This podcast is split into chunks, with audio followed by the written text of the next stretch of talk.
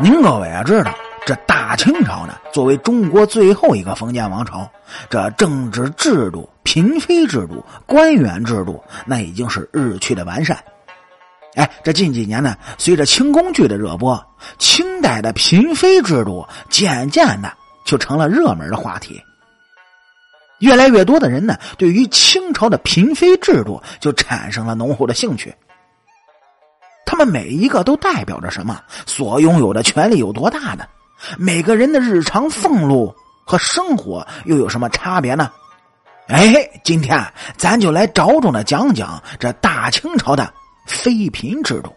要说这妃嫔制度，在那后金时期，哎，也就是努尔哈赤时期，是根本就没有妃嫔制度的。直到皇太极的时候呢，后妃制度才逐渐的完善，建立了武功。入关之后，顺治渐渐充实了后嫔的制度。康熙时期呢，是趋于完善，设立了东西六宫。你想，大家所熟知的啊，不外乎就是什么皇后、贵妃、妃、答应、常在，是等等等等。但是在实际中呢，对于这后妃制度有更为具体的制度规定。这清史稿有过记载，说是康熙以后每逢大典，他必须有这些配置。皇后居中宫，哎，皇贵妃一个，贵妃两个，妃四个，嫔六个，贵人常在答应的无定数，哎，分居是东西十二宫。众所周知呢，哎，皇后她可是皇上的正妻，为中宫之主，主要是管理后宫内廷的一切事务，那是正朝品。作为后宫主帅呢，在后宫。有着绝对的权威。如果是嫔妃犯了宫规，皇后可以用祖宗家法的名义申诫，甚至是杖责嫔妃。但是这就意味着皇后的权力越大，责任也就为之越重。祭祀是清后宫皇后的主要责任，像什么吃肉节呀、祭灶啊等等等等，那都有皇后主祭。作为后宫之主的皇后，一生纵然有享不尽的荣华富贵，但她呢是被紧紧束缚在宫墙之内，没了自由。任何时候，那都是以大局为重的。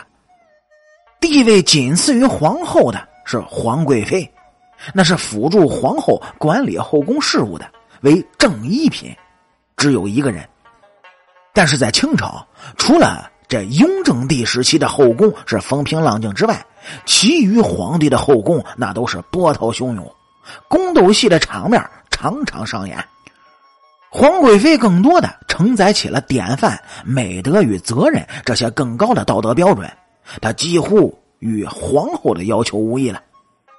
除了是备受皇帝的恩宠之外，某些皇贵妃在清代还被赋予了父后的职责，尤其是设六宫式皇贵妃的设立。在后位空缺，而前任皇后丧期未满时呢，则担起了后宫主事的主要责任。皇贵妃之下，那就是贵妃。那对于贵妃啊，您各位应该都熟悉。看过《甄嬛传》的小伙伴都知道，有一个华妃。这剧中呢，她是心狠手辣，害得甄嬛小产，是等等一系列的事件。但她可是二品，按照规定可以设立两个人。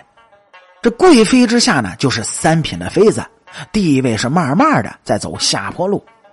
与前三个相比较呢，这年俸、权力、日常食物供给和随从的数量等等，都在一定程度上有了明显的锐减。妃之下就是四品的嫔妃，地位居中，不高也不低，相对于贵人常在答应，日常的待遇那也是不错的。其实啊，对于四品的嫔来说呢，掌握的权力并没有那么多。在清朝后宫内政之中呢，这办事应该是可以提少许的建议的。嫔后面就是贵人，哎，那在整个后宫体系当中，不是很高，中等偏下，是罕见的在不同朝代地位差别很大的嫔妃封号。您就比如啊，东汉光武帝时期开始设置为最高位的嫔妃称号。仅次于皇后，到了晋朝呢，为三夫人其三，位于九品之上。可到了清朝，竟然就变成了五品，这降生的速度让人是瞠目结舌。至于年俸、食物、随从人数等等，肯定是要存在于末端了。那么在贵人后面就是常在，六品常在呢，嫔妃制度中底层称谓之一，比答应这最低等级的嫔妃哎位置要高一级。是秀女入宫之后，一般呢就封为答应或者是常在。而在常在之后呢，还有一个答应。这康熙朝开始呢，答应便是皇帝的小妾，哎，七品。他们的职责就是跟随嫔妃居住在后宫，是勤修内职，不能随便跑到前朝交接大臣。